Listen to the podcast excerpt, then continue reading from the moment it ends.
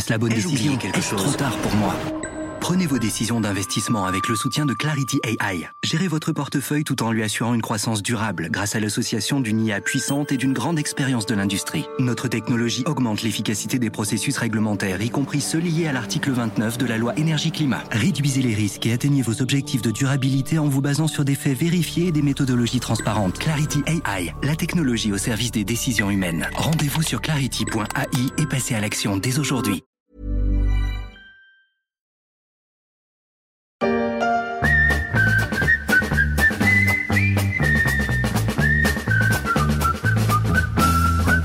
Sur les marchés financiers, il ne faut pas chercher le gendarme à Saint-Tropez, mais plutôt sur Internet, où il a fort à faire, voire du côté de Dubaï ou de Malte, où se reposent quelques-unes des nouvelles stars du conseil en investissement.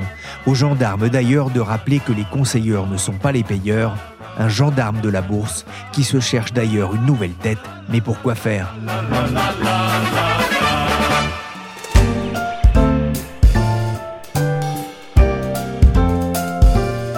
Je suis Pierrick Fay, vous écoutez La Story, le podcast des échos. Chaque jour, la rédaction se mobilise pour analyser et décrypter l'actualité économique, sociale ou financière.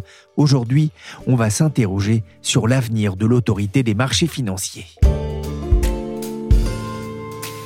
Dis donc, Jamy, qu'est-ce que t'es en train de faire là? Je compte mes économies. Ça te ferait plaisir d'en avoir un peu plus? Ah oui, tu fais comment? Je sais, j'ai une idée, on va aller jouer ça en bourse Oh non, pas Hector Fais-moi confiance Il y a quelques années, Jamie et Fred, de ces pas sorciers, avaient fait preuve presque de salubrité publique en expliquant le fonctionnement des marchés financiers, le parcours d'une action ou d'une obligation. Je ne sais pas ce qu'il est advenu de Nestor, la tirelire cochon de Jamie, et j'ignore aussi s'ils sont parvenus à faire fructifier leur capital. La bourse, c'est en effet une question de momentum, savoir quand acheter et quand vendre, et se tromper parfois, voire souvent. Je prends, je prends, William, un je prends inhabituel, puisque c'est la première fois et la dernière fois je fais cette intervention appuyée sur la corbeille. C'était un lieu réservé aux professionnels, aux agents de change. Plus rien ne se passe au célèbre Palais Brognard à Paris, place de la Bourse. Les actions se sont dématérialisées et les traders ont abandonné la corbeille depuis longtemps au profit d'ordinateurs et de double écran, pour ne pas dire plus. Mais en face de l'antique Bourse de Paris se situe l'une des institutions essentielles au bon fonctionnement des marchés financiers. J'ai nommé l'autorité des marchés financiers AMF, à ne pas confondre avec l'Association des maires de France.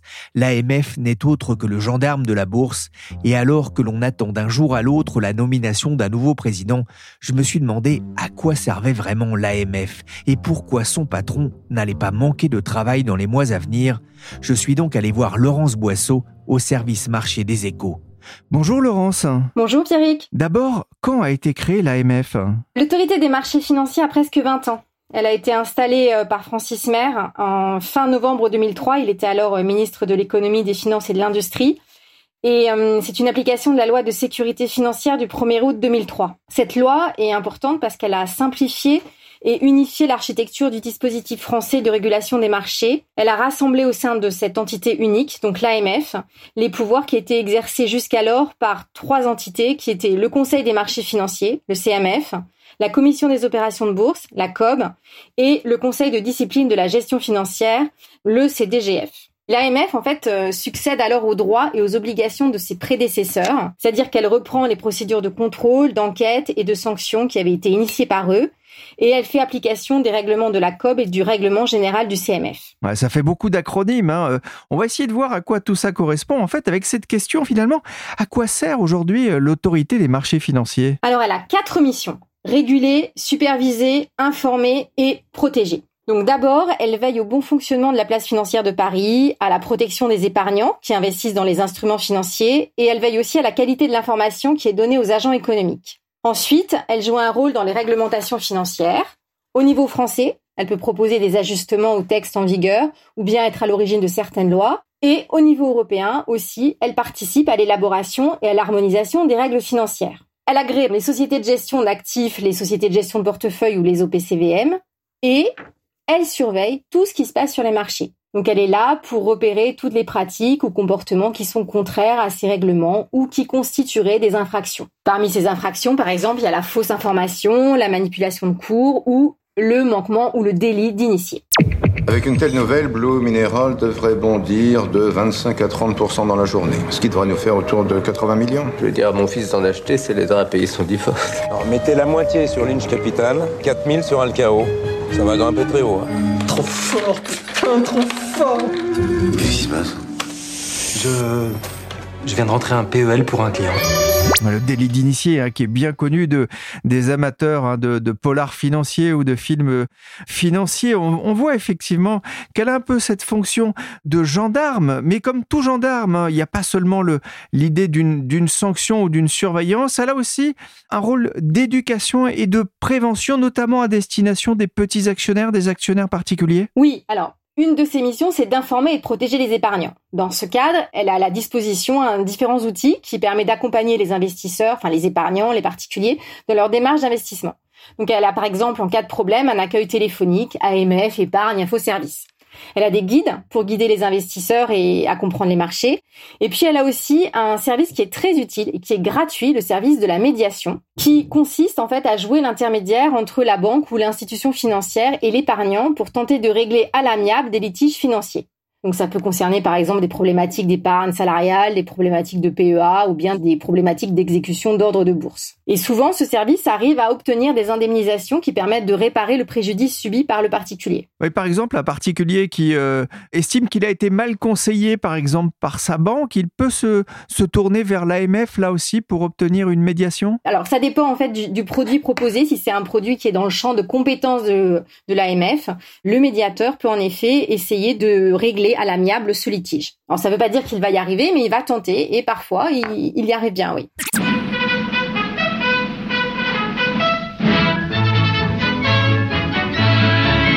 Quand on fait des bêtises, hein, il y a peur du gendarme, on sait que le gendarme justement de la bourse, il a aussi ce, ce pouvoir de sanction avec des réunions que vous suivez régulièrement pour les échos. Moi j'ai des souvenirs, euh, Laurence, quand on travaillait dans le même service, le service marché, où que souvent vos vendredis matins étaient bien occupés par ces commissions de sanctions.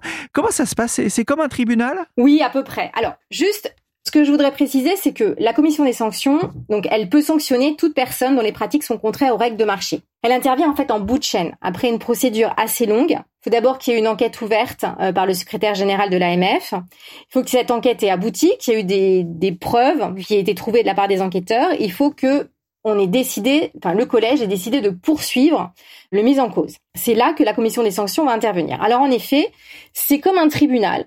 Elle comprend 12 membres. Certains sont des magistrats de, de la Cour de cassation ou du Conseil d'État, d'autres sont des profs de droit ou des spécialistes des marchés financiers. Et donc elle va juger en première instance en émettant une décision. Cette décision comme celle qui est émise par un tribunal, peut être contestée devant la Cour d'appel de Paris ou devant le Conseil d'État selon que la personne incriminée est ou non professionnelle des marchés.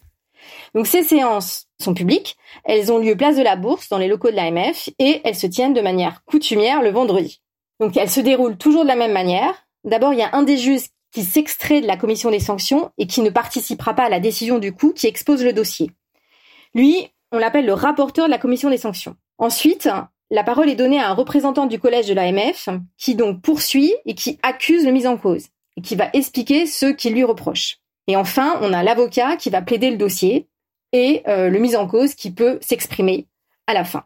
Et en général, la commission des sanctions, elle rend sa décision un mois plus tard, après cette audience. Et vous parliez d'enquêteurs, c'est-à-dire qu'il y a des, des policiers, d'une certaine façon, de, des sortes de policiers qui travaillent pour l'AMF Oui, tout à fait. Donc il y a un service des enquêtes avec des, des enquêteurs qui se font comme les, les policiers, mais qui n'ont pas tout à fait les mêmes pouvoirs, mais qui enquêtent en effet et qui tentent de chercher des preuves quand une enquête a été ouverte. Oui.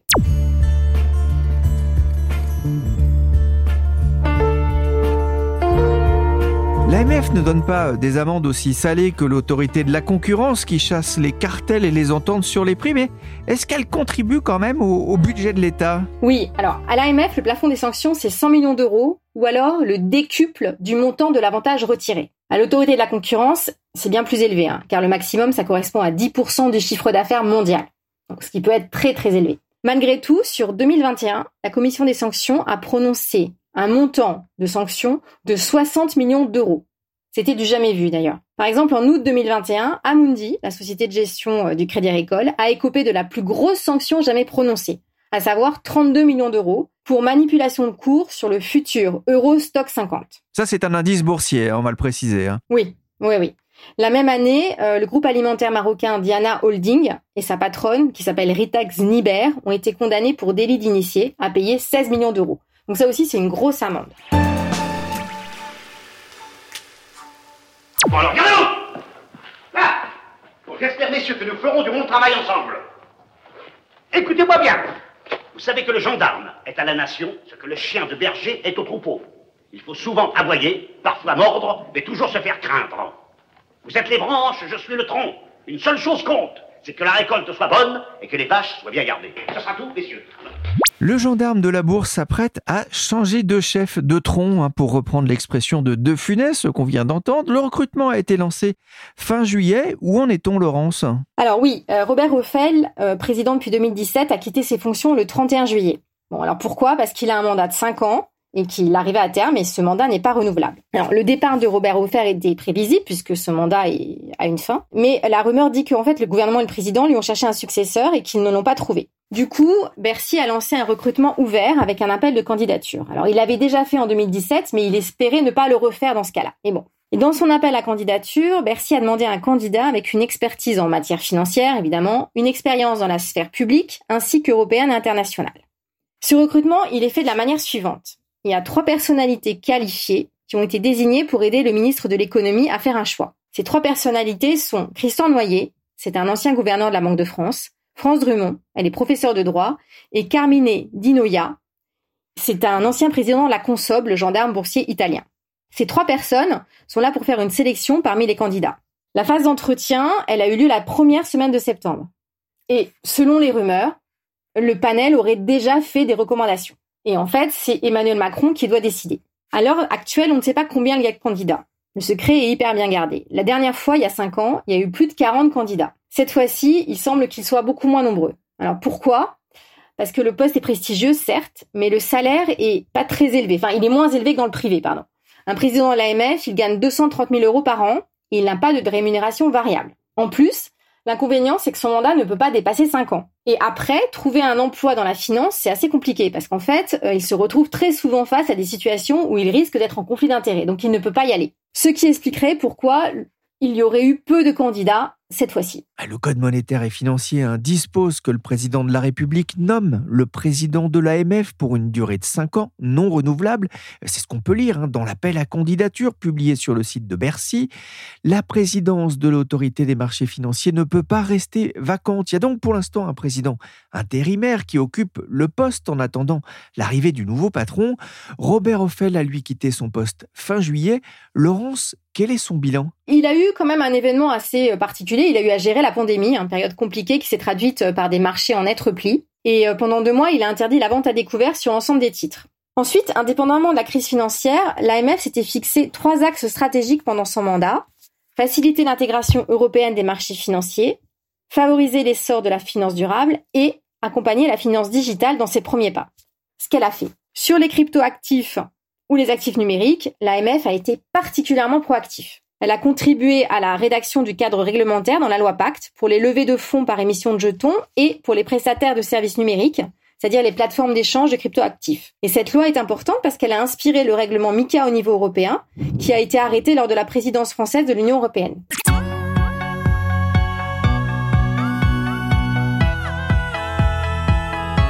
Précision, Mika, avec un C, c'est pas le chanteur bien sûr, mais c'est un règlement qui couvre le commerce de crypto-monnaies et qui ambitionne aussi d'aider au développement du secteur et des entreprises dans les actifs numériques.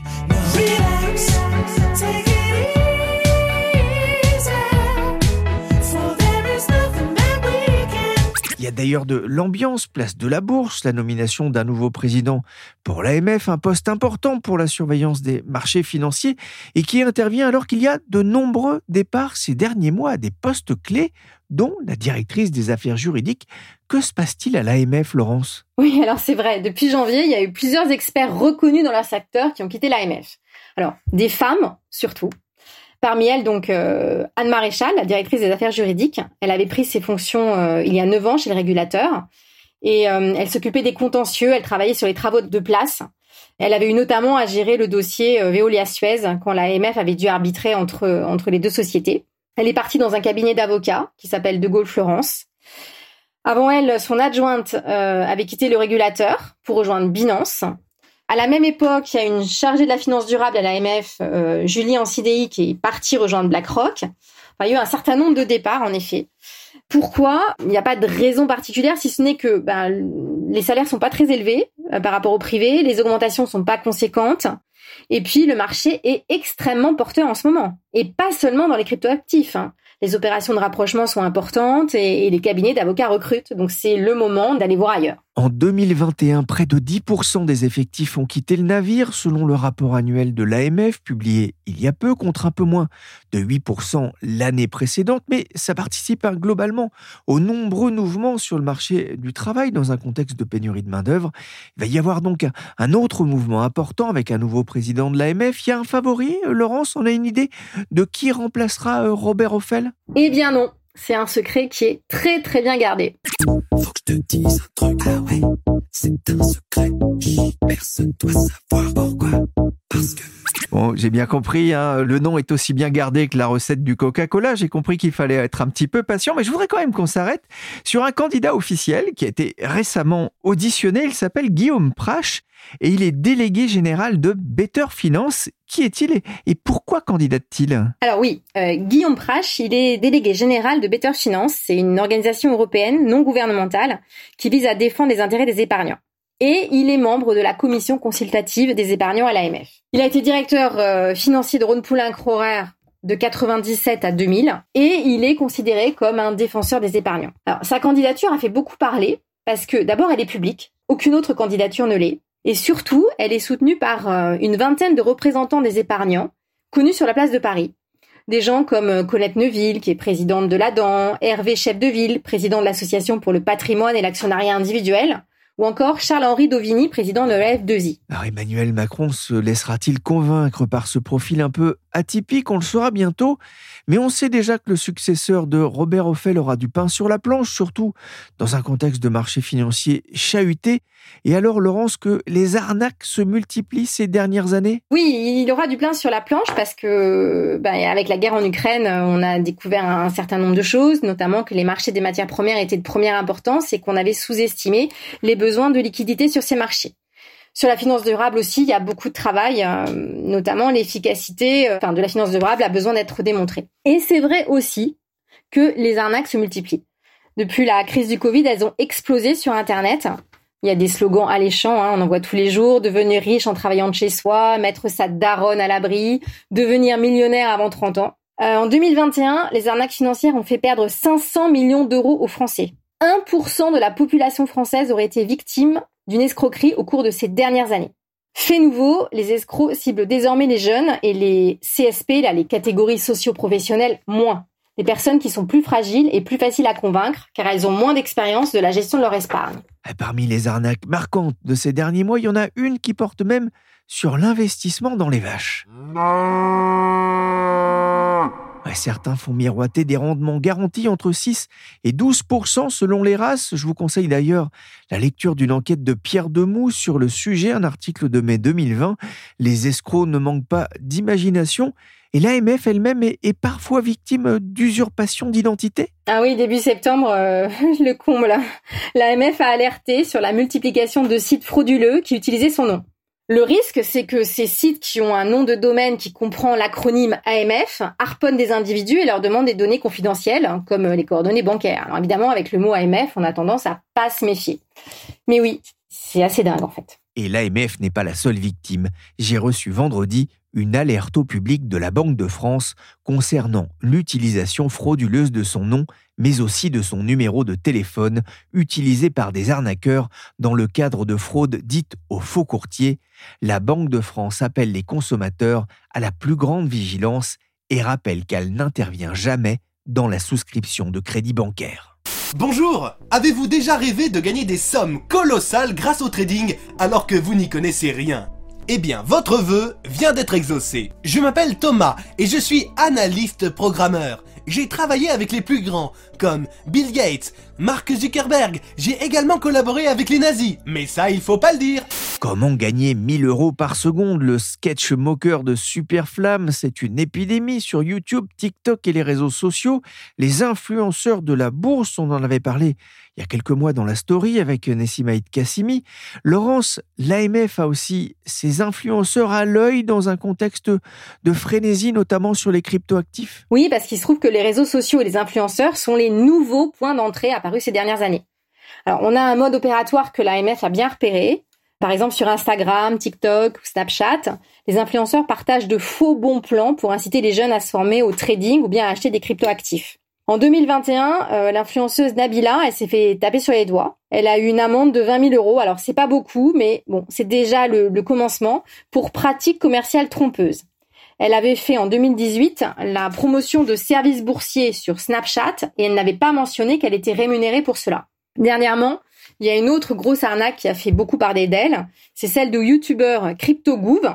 Il aurait volé entre 3 et 4 millions d'euros à ses abonnés à qui il donnait des conseils. Les moyens de l'AMF sont assez limités en fait. Elle tente de prévenir, elle lance des campagnes auprès des jeunes en les informant du danger des publicités sur le trading. Mais le rapport de force est inégal en fait. Sur Instagram, l'AMF est suivie par 12 000 personnes. C'est rien par rapport aux millions d'abonnés de certains influenceurs. Alors, face à la multiplication des profils d'influenceurs sur les réseaux sociaux, elle a indiqué vouloir créer un statut d'influenceur responsable.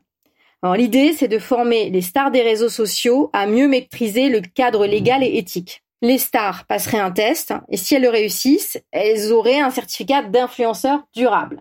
Pour les épargnants, ce serait une garantie que certaines règles sont respectées. Bon, à voir. Hein. Pas la garantie de gagner de l'argent, bien sûr. Non, absolument pas.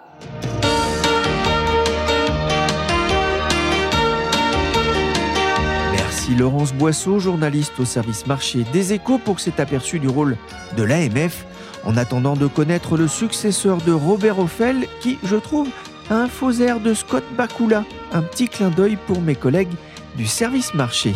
Cet épisode a été réalisé par Willy Gann, chargé de production et d'édition Michel Varnet. La story est disponible sur toutes les applications de téléchargement et de streaming de podcasts. Abonnez-vous pour ne manquer aucun épisode.